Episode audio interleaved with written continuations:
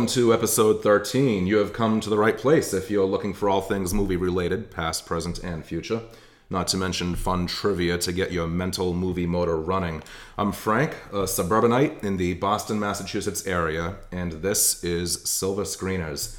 Today's episode is actually going to be a little different from all that have come before it. Instead of focusing on one or two particular movies, we're going to go back to Hollywood's so called golden age. This was the first, roughly the first half, give or take, of the 20th century, an era when movie stars were glamorized, scandals were sanitized, and studios controlled the publicity of their stable of actors and directors with a, with a pretty tight grip. The two movie stars and their respective scandals that we're going to be focusing on are swashbuckling action adventure star Errol Flynn and Oscar nominated actress Lana Turner.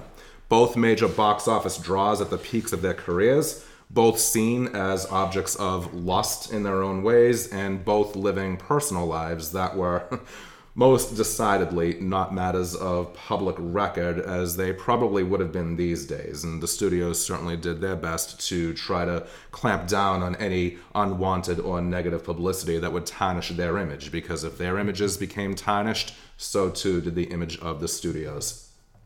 You may know Errol Flynn from classics such as 1938's The Adventures of Robin Hood, co starring Olivia de Havilland, and 1935's Captain Blood and you may know Lana Turner from classic film noir like The Postman Always Rings Twice with John Garfield, as well as melodrama like The Bad and the Beautiful and Imitation of Life, as well as her Oscar nominated and her only Oscar nominated performance in Peyton Place. I do think that it is appropriate to mention the allegations and the accusations, the details of the scandals that we'll be talking about today may be uncomfortable for more sensitive listeners. What some are okay with hearing, others may understandably not be, and it's all subjective. So we will be taking a very factual approach, nothing exploitative, nothing sensationalist.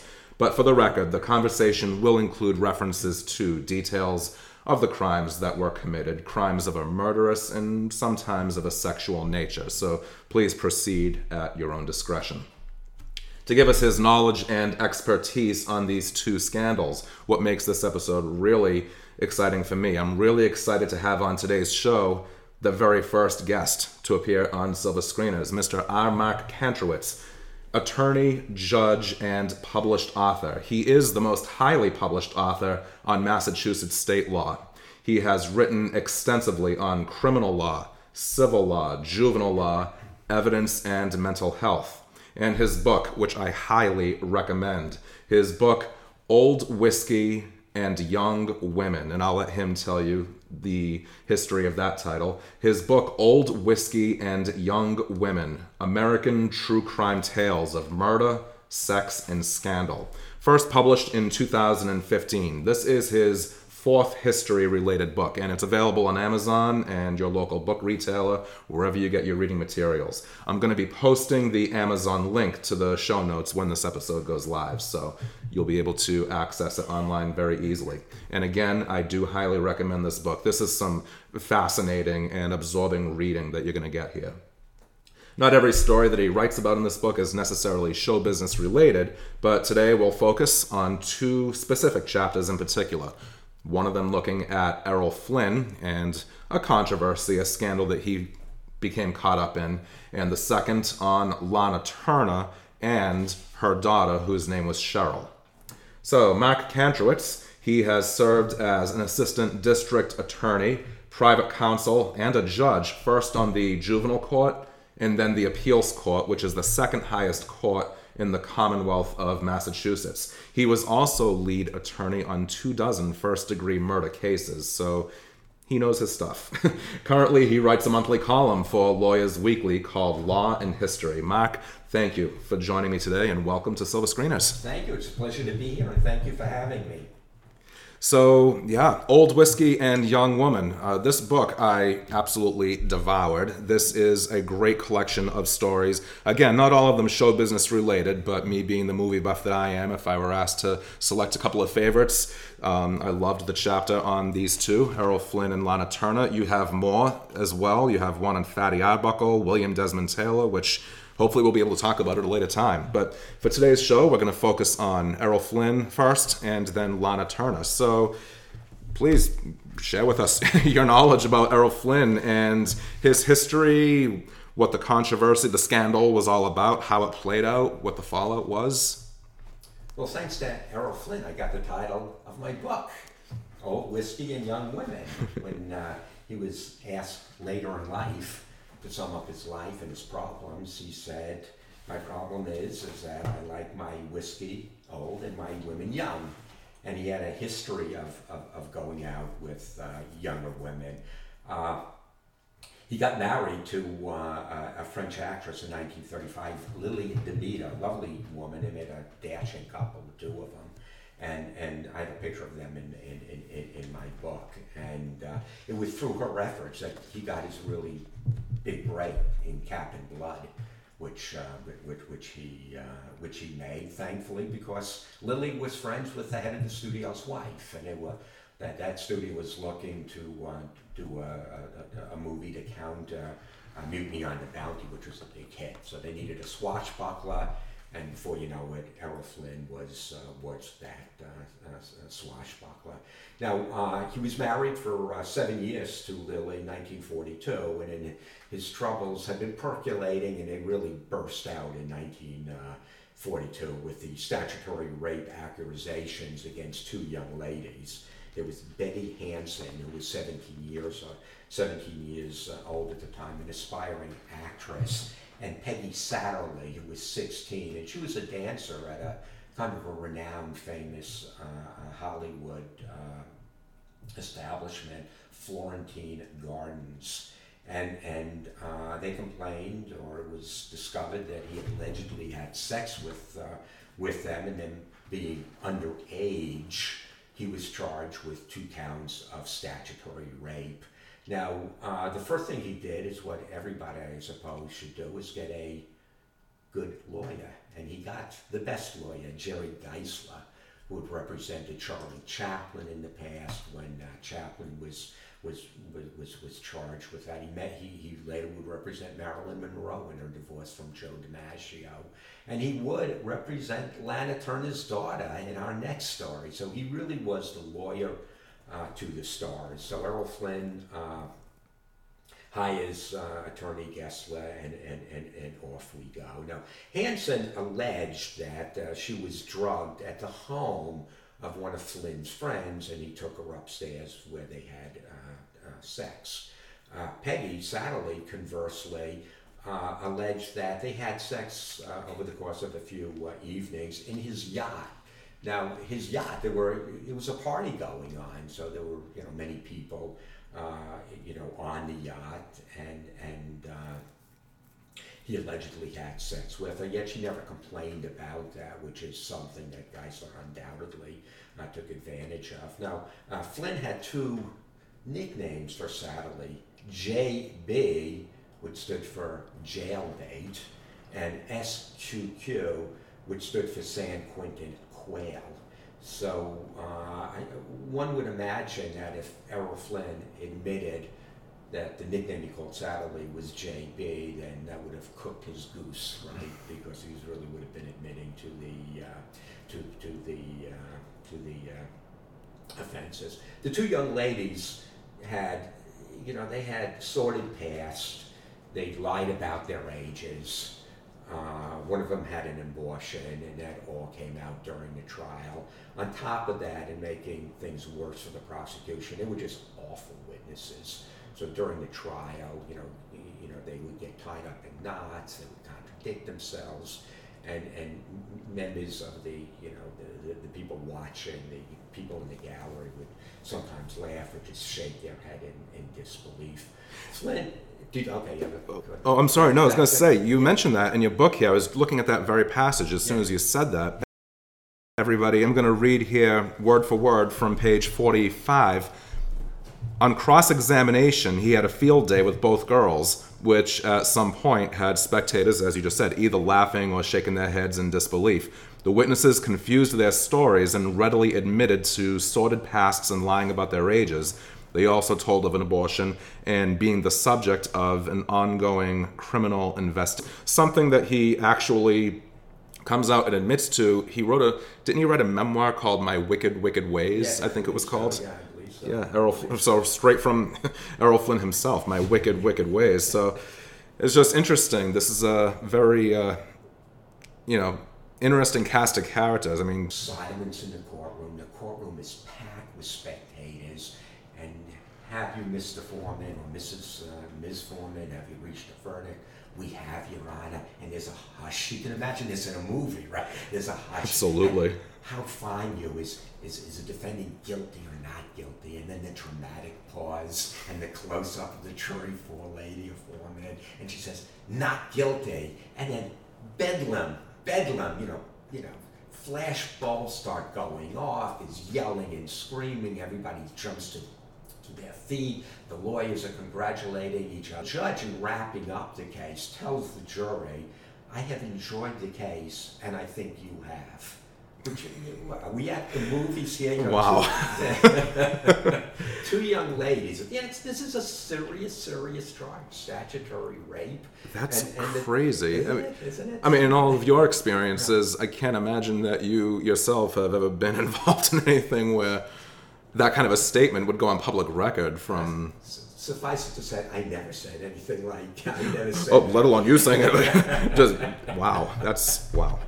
So, uh, so a few interesting uh, footnotes to the case.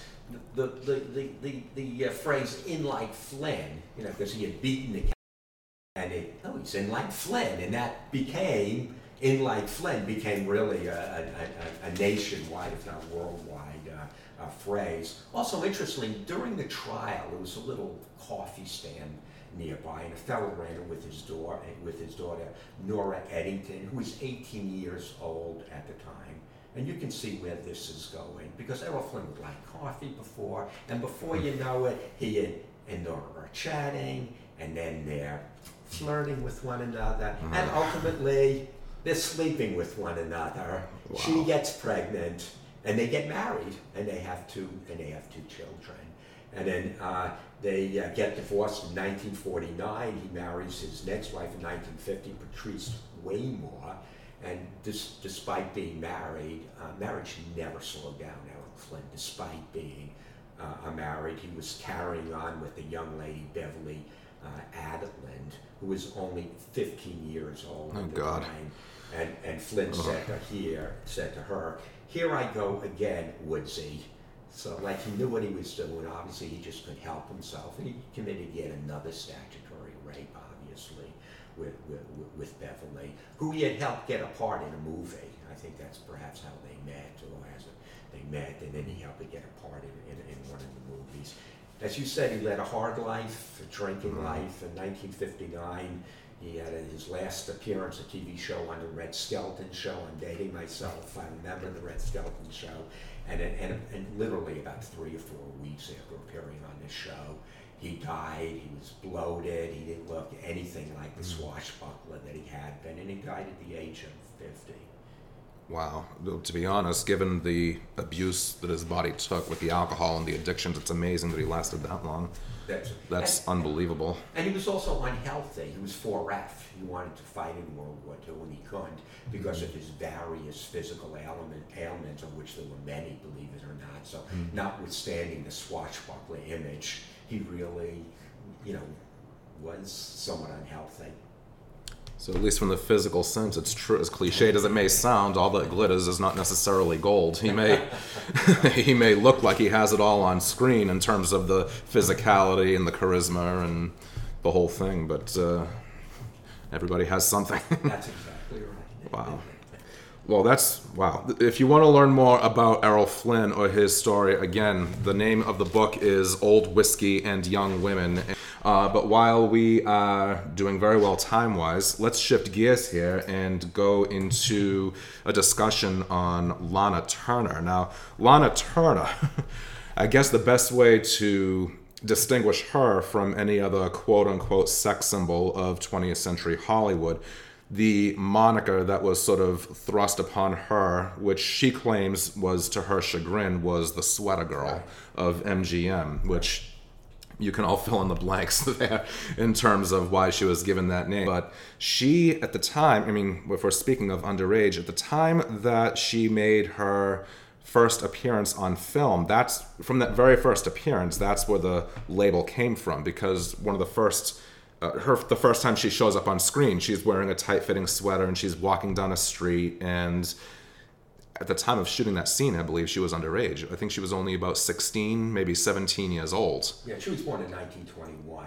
So. 21 okay so yeah so and this was definitely before the yeah. war years so yeah so she was so she was a minor then as well when that label was slapped on her and it's just astounding when you think about how in so many good ways you know standards have changed and evolved over the decades. But anyway, Lana Turner. So she was a. Uh, so she became sort of the unwilling sex uh, sex symbol. She, like a lot of actors, really wanted to be taken seriously. Really wanted to have a good role, a good meaty role. Wanted to be known for more than just her looks. Now, like Errol Flynn, Lana Turner also lived a life that was, you know, without trying to without sounding judgmental. I mean, she she lived her life uh, as she saw fit. You know, she made choices, and she was married. I believe it was what, seven, seven times, eight, eight times, eight times to seven men. Eight times to seven men. That's what it was. Eight times to seven men. Yeah, and uh, which uh, hey, you do you, I do me.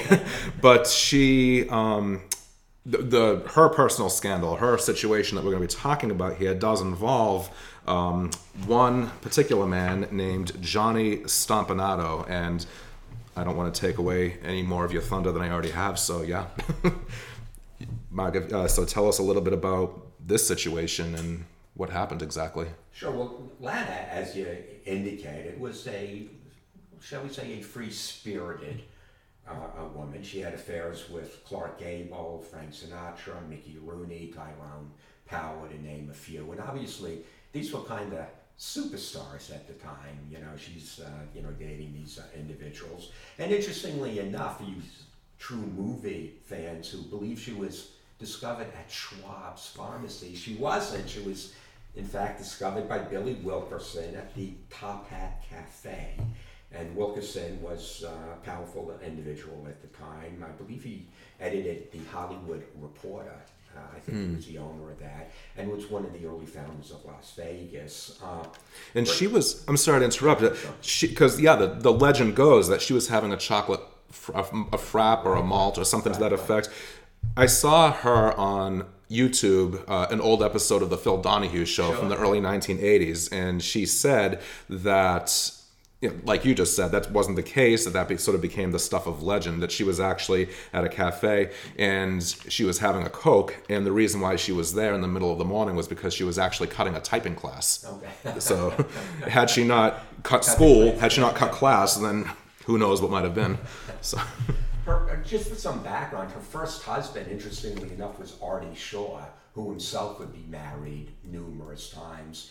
And when Shaw married Lana Turner, uh, that broke the heart of two women at the time, Judy Garland, who was hoping that Shaw would marry her, and Betty Grable, with whom he was also carrying on an affair. So Artie Shaw at the time was going out with Lana Turner, Judy Garland, and Betty Grable. And, and Betty Grable was pregnant at the time with Shaw's uh, child, and she elected to get an abortion.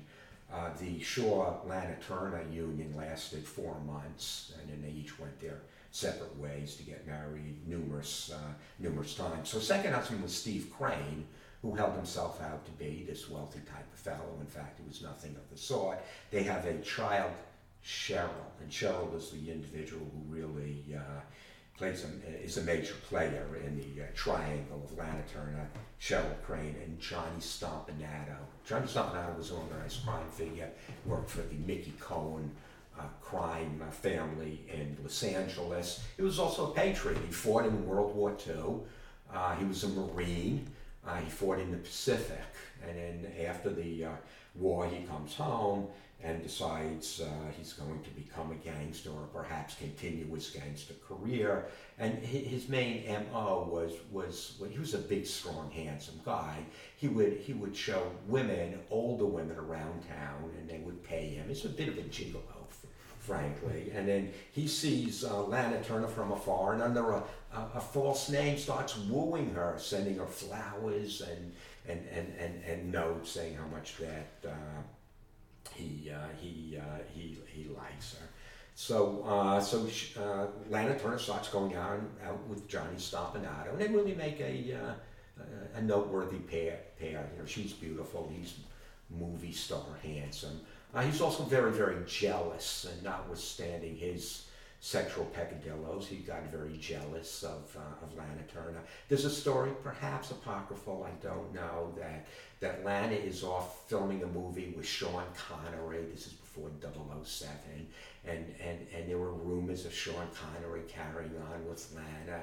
And Johnny gets very upset and flies to the movie set where he has a confrontation, which which the fut- with the future James Bond. And, and, and the tale goes, whether it's true or not, and Frank, I'll let you get to the bottom of this. 007 flattens him, which, which, I find hard to believe. The guy's a former Marine, he's an organized crime figure, but, but that's the story that 007, pre 007, uh, flattens Johnny, who, uh, who, who, who leaves the set. I mean, with all due respect to 007, I'm looking at a picture in your book right now that you have of of Stompanato on page 51. I, yeah, I, I'm having trouble seeing. Again, hey, all due respect, Mr. Connery, he's, you know, you are and will always be, you know, the definitive James Bond, but I don't think so. Don't think we don't. Who knows? Who knows? we weren't there, folks, but you never know. so. Uh, April 4th, 1958, that's the key day. Johnny and Lana get into an argument. Started about, he wants to go to the Academy Awards with her, and, and she says, no, you know, it's just not you know, the studio doesn't want her seen with an organized crime figure, and she says no. They get into a fight. The fight continues over a few days, and on, on, April fourth, they get onto they get into yet another fight. Cheryl is 14 years old at the time. He's the daughter of Lana Turner. They're at Lana's new house that Johnny helped her move into just the prior week or so. That's right. They were newly moved in, and it was him really who right. was the catalyst for this new residence, if I'm not mistaken. Yeah, you know, yeah. like yeah, and well, he certainly helped her, you know, move into the house. So, so. Uh, and, and, Cheryl was her. Cheryl was the one child she had. She didn't. Was, she had no exactly additional right. children. Okay. That's right. She she had one child through husband number two, Stephen Crane, and then she was the. Uh, she was a child. So, uh, so she hears them arguing yet again. Nothing new for this poor. You know, domestic violence is awful for anyone, mm-hmm. for any child. And at 14, she is still a child. And, and hearing, you know, her her, her mother getting into a, an argument with uh, Johnny Stompanato, who might have been a father figure, I don't know. And they're arguing, arguing in Lana's ter- in a, a bedroom, and and the story goes that uh, Cheryl goes downstairs and gets a knife and comes upstairs. And then what happens next is somewhat murky. So uh, it's, it's, you know, once again, I guess we'll never know uh, what really happened, but uh, Cheryl is accused of stabbing to death. One stab wound, Johnny Stompanato. Uh, he either opened the door and she opened the door and uh, she sees story number one, Johnny about, you know, getting hit the mother. Story number two, Lana's version is that he was leaving, which kind of makes sense because he's stabbed apparently in the stomach, I believe, and he walks into the knife and it's just one one stab wound. But anyway, so uh, Cheryl is, is ultimately charged with, uh, you know, homicide. She's a juvenile obviously. However, the first call, I suspect, was not made to the EMTs, was not made to the police, but was made to that very well renowned attorney to the stars, Jerry Giesler, who gets to the scene probably before anyone else. And in some tales say he cleaned up the scene. Uh, you know, as I said, who knows what happens? But you know, Cheryl uh, uh, allegedly stabbed Johnny once. Now, Stompanato was a former Marine. He fought in the Pacific. So him walking into a knife, you know, you, you could see it happening, but, you know, did it happen? Did it not happen? You know, we, we You know, or maybe it was a little bit of both. Maybe he truly did walk into the knife, and Sure. she saw that she had the upper hand, if you will, and took advantage of that to make sure that he would stay in a vulnerable position in the situation. I mean, who knows? Who knows? Who knows? It, it, who knows? But they have a, a, an inquest, and at the inquest, Lana Turner uh, testifies, and they said she was at her Academy Award winning uh, uh, uh, uh, stature. Whether she lied or not, who knows? But she looked like the movie star she was, perfectly dressed, her nails manicured, You can say coiffed hair and the whole thing. um, wearing jewelry that I believe Stompanato had given her, ironically. So, That is ironic.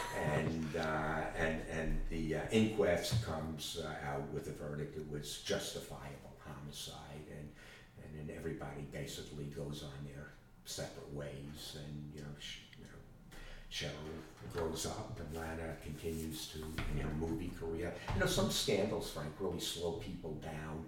Other people, you know, like both of the people you're talking about today, the scandal had the opposite effect. It really even propelled them even upward. And you, you know this better than I do of their movie career and the great successes of their movie career. But the movies they made right after these incidents were the, the public did not shun them and stop going. In fact, they went and and um, and they continued to have both of them had fine careers.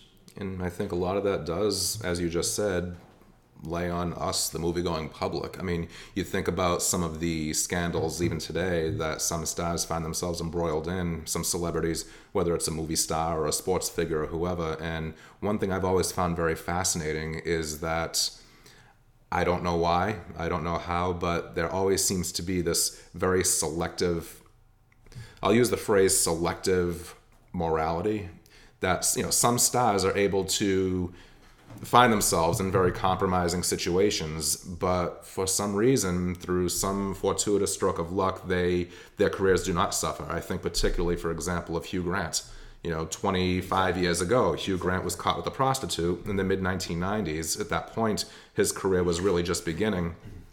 He certainly his career certainly didn't suffer.